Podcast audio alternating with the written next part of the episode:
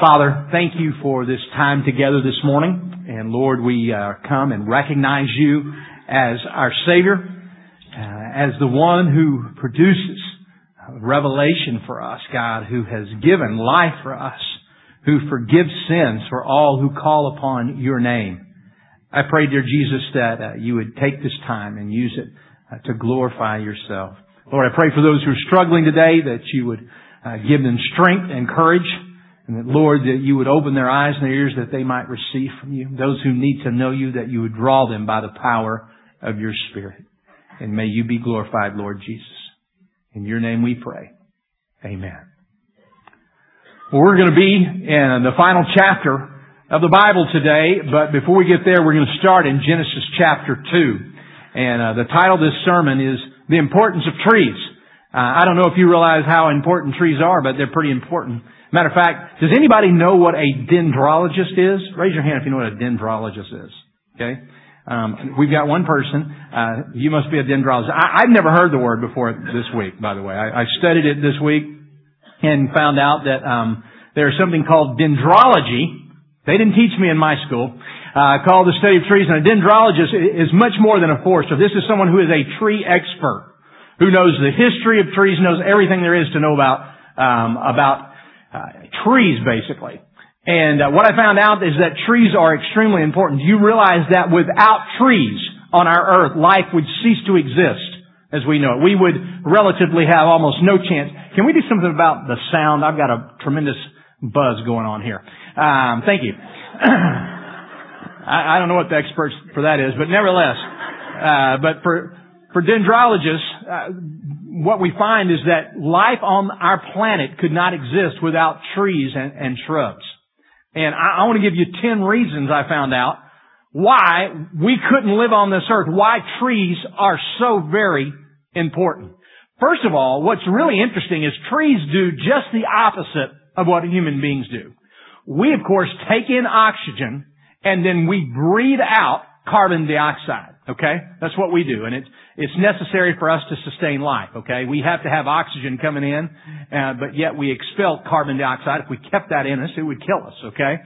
So, trees do the exact opposite. They do the reverse. They actually absorb carbon dioxide and they emit or breathe out oxygen. Okay? So trees breathe out, emit oxygen, and absorb carbon dioxide. The second thing they do, or the third thing really that they do, is that they clean the air. That literally trees, their leaves, uh, and the moisture they emit, they literally clean the air. They will pull out uh, in a lifetime of a full, fully grown tree, a fully grown oak tree, uh, they will take in about three tons of carbon dioxide. Think about what would happen. That's just one tree. And they will also grab about a thousand to eleven hundred pounds of other pollutants that are in the air. Isn't that amazing? Um, they also clean the soil. They clean the soil.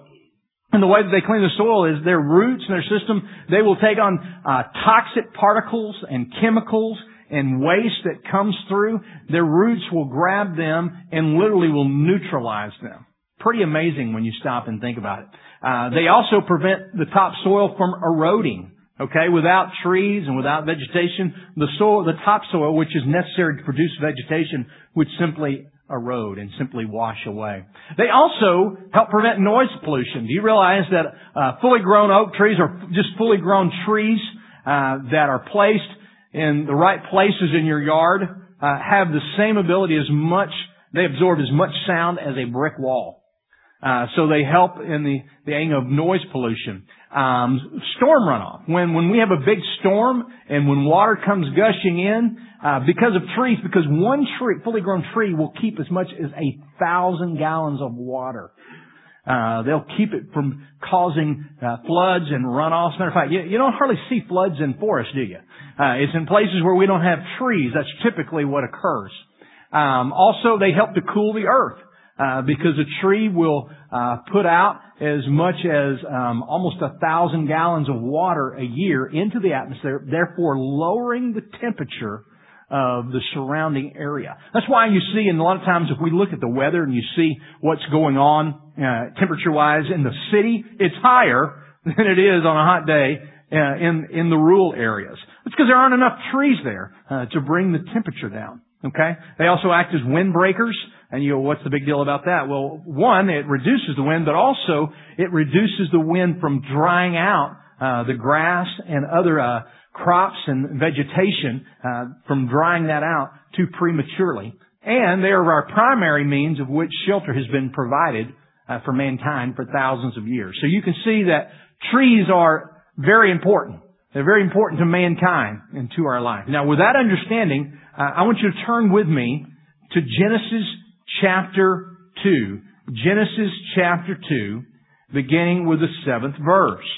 And the Lord God formed the man from the dust of the ground and breathed into his nostrils the breath of life.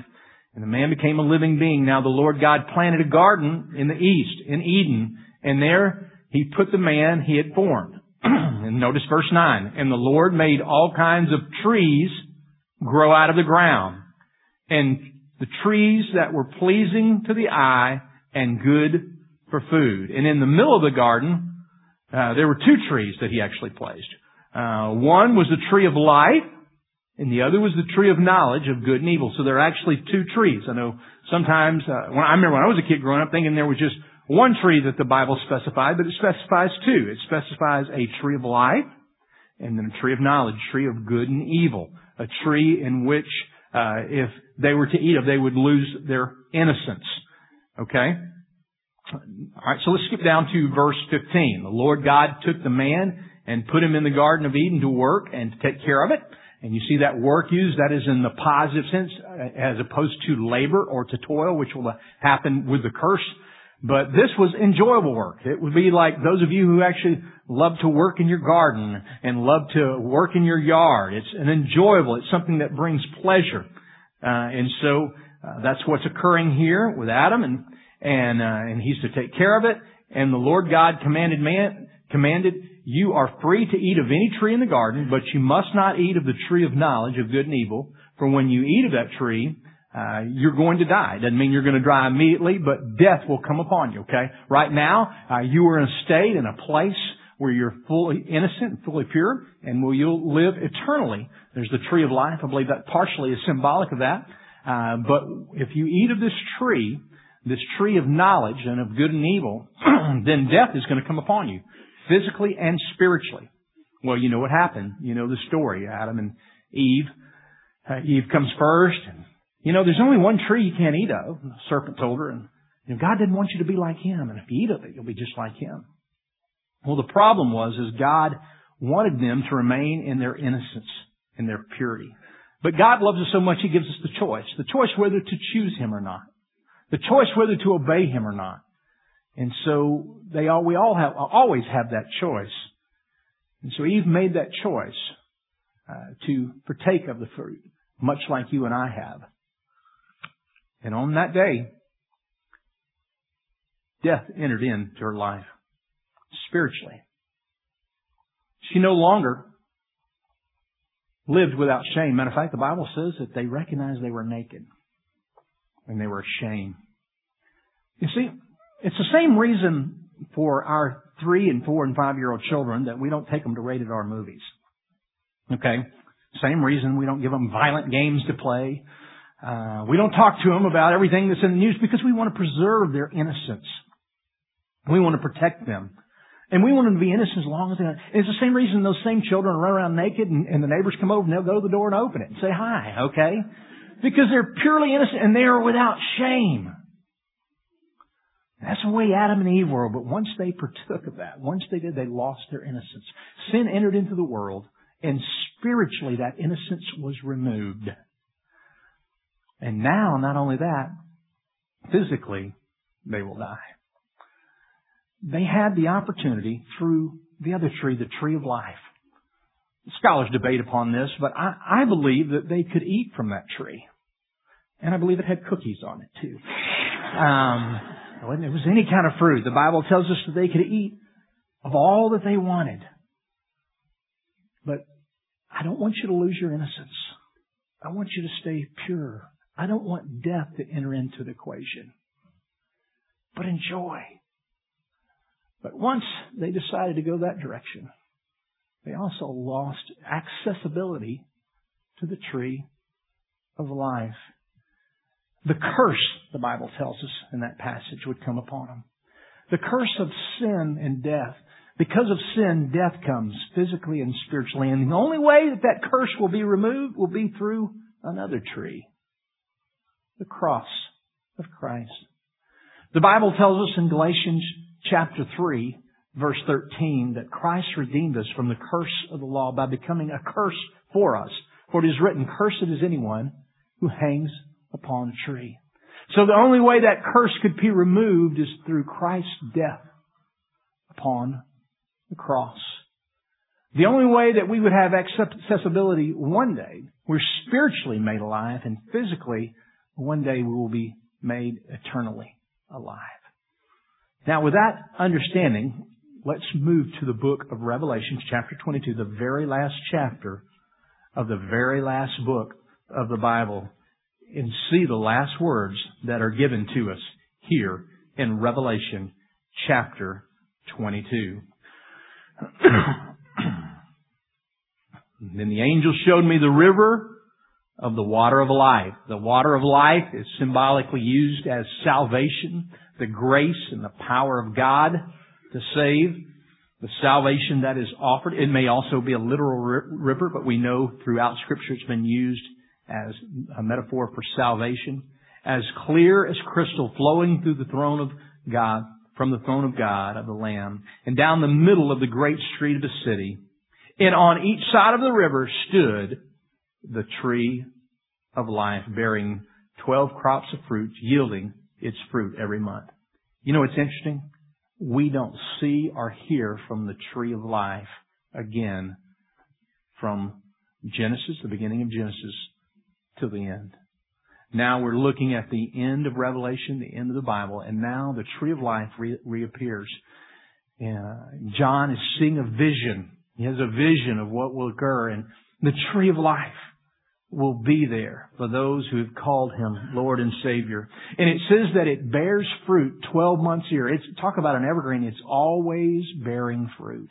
And again, not because food is a necessity, but to eat for pleasure. Won't that be good just to eat for pleasure, as we talked about last week, and not have to gain weight? And to love everything that you eat. You don't have to worry about, am I eating my vegetables?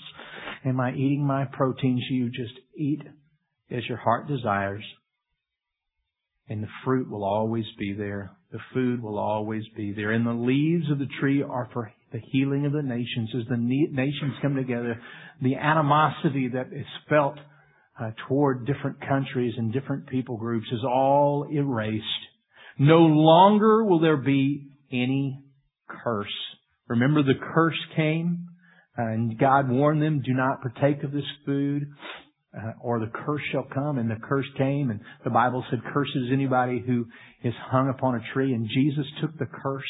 And now the curse not only spiritually will be removed, but now the curse of physical death is being removed. There will no longer be any curse. The throne of God and of the Lamb will be in the city, and the servants will serve, or uh, a better translation, in my opinion, will worship Him, and they will see His face, and His name will be upon their foreheads. They will see His face, just as Adam had full accessibility to God, and he walked and talked with God. Now, we will have that same accessibility. And then the scripture says, and name will be upon their forehead. What is that talking about? Well, in the Old Testament and uh, in the Jewish faith, of course, there was a very important holy day called, holy day called Yom Kippur. And on the day of Yom Kippur, the high priest was to go into the Holy of Holies. And before he went in, the name Yahweh was written upon his forehead. He was the only one would ha- that would have that accessibility to God and that would go into the literal presence of God. And now God is saying, Yahweh will be written upon our foreheads. In contrast to the number of the beast, Yahweh will be written upon the forehead, indicating you are mine and you are fully engrafted into the presence of God. He continues here, and the Bible says that there will be no more night. There will not need to be a light or a lamp or the light of the sun, for the Lord God will give them light, and they will reign forever and ever.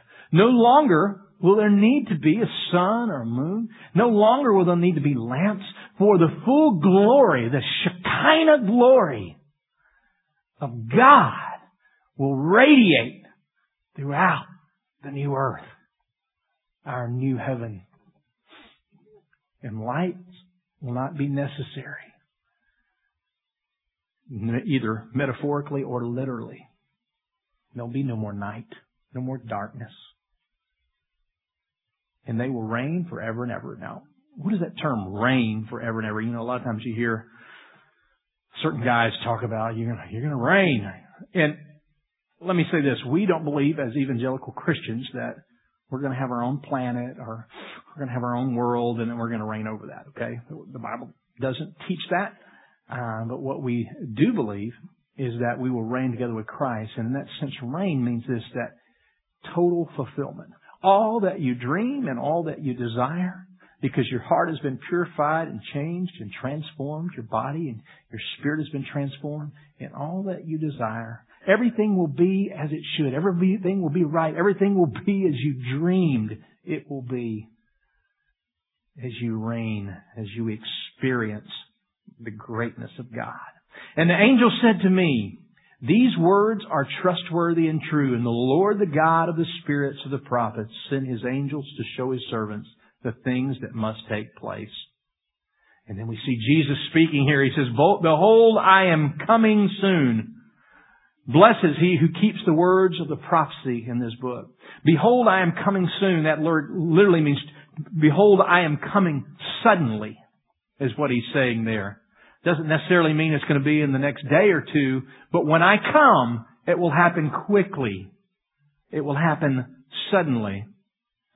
I, John, am the one who heard and saw these things. And when I heard and, and had seen them, I fell down to worship at the feet of the angel who had, who had been showing them to me. But he said, do not do it. I am a fellow servant or worshiper with you and with your brothers, the prophets, and all who keep the words of this book. Worship God. And then he told me, do not seal up the words of the prophecy of this book because the time is near. In contrast to the book of Daniel in chapter 12 verse 4, where God told Daniel to seal up the words, the prophetic words, because they weren't meant for that time. He said, look, I want everyone to have full accessibility I want you to not seal up these words. I want you to make them available. And so he says at this point, then he told me, do not seal up these words of the prophecy of the book, but because the time is near, let him who does wrong continue to do wrong, and let him who's vile continue to be vile.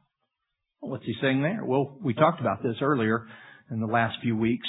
Um, there were many who were worshiping, uh, who had come up with their own forms of worship and denied the power of Christ or simply added on.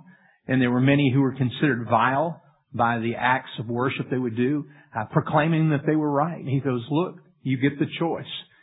If that's their heart, if that's what they choose, then I will not interfere.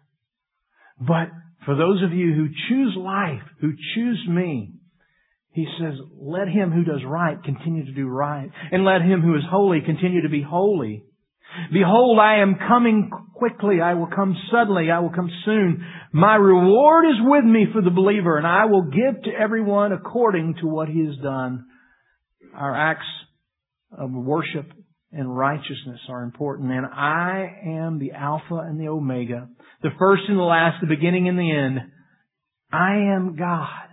I've been here from the beginning. I am here now. I will be here forever. I am the point for which you exist. Blessed are those who wash their robes that they may have the right to the tree of life and may go through the gates of the city.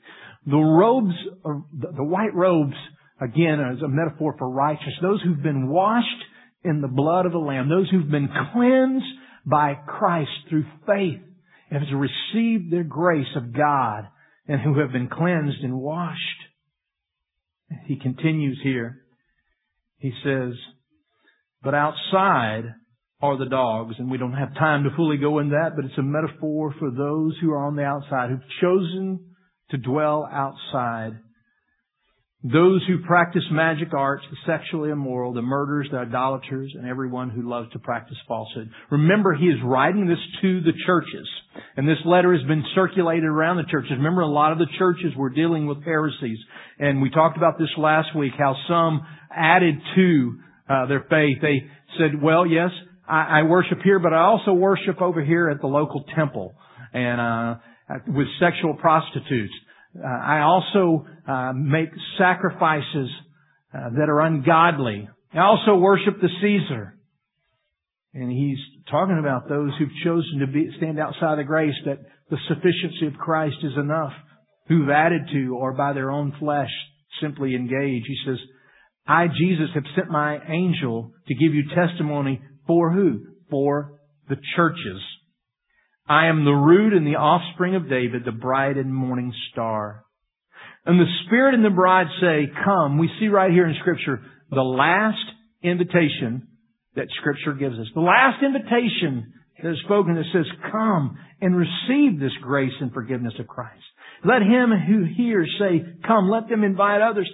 All those who are thirsty for the truth, for the salvation let him come, and whoever wishes, let him take of the free gift of the water of life, the free gift of salvation that Christ is offering, this last invitation.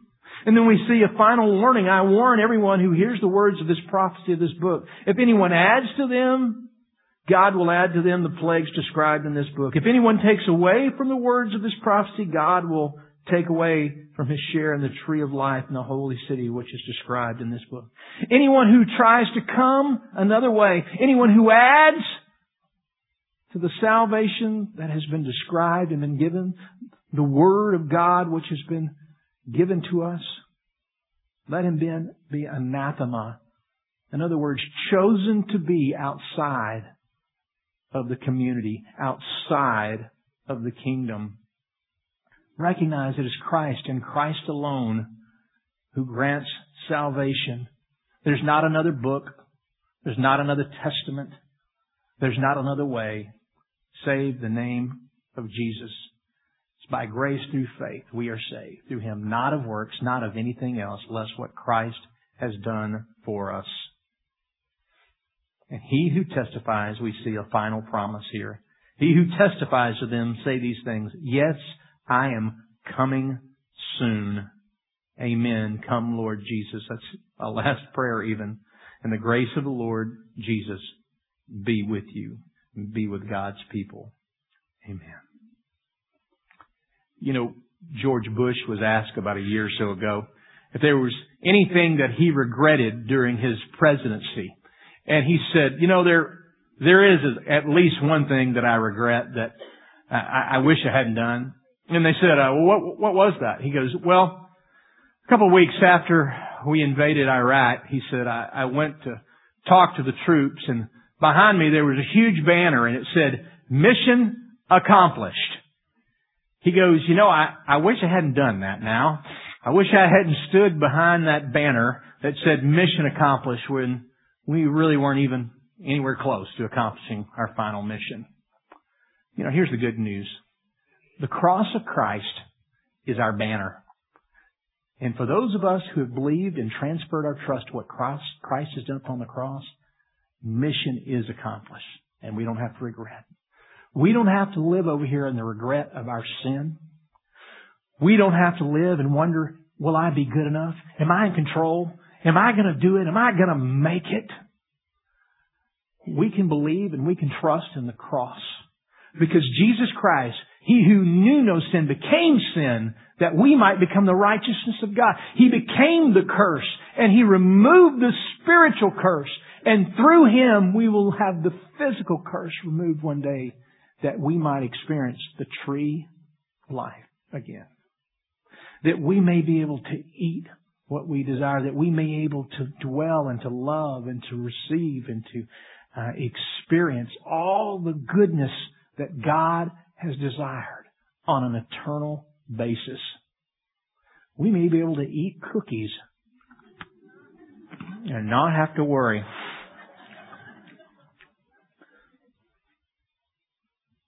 So the choice is yours. What tree are you choosing today? I'm going to do it on my own. I'm a good person. I go to church. I'll be alright. I'm going to be fine. I don't even buy this whole cross business. Or that's great, yeah, cross is good, but look, I'm adding some other things to it. I'm making the decision. I will decide. I will do it my way. There's only one way to that tree, and it leads to this tree. Have you come to the place where you bowed before the cross and said, Jesus, I recognize it is only by your grace that salvation is granted. And I don't, I haven't earned it or deserved it. All I've done is sin. But I want to invite you to come in my life and save me, to forgive me. And I want to ask you to remove the curse of sin and death from my life, physically and spiritually, so that I might be with you for eternity. Have you made that choice? I want to invite you to do that today. Let's pray together. Father, thank you that while we were still sinners, you died for us.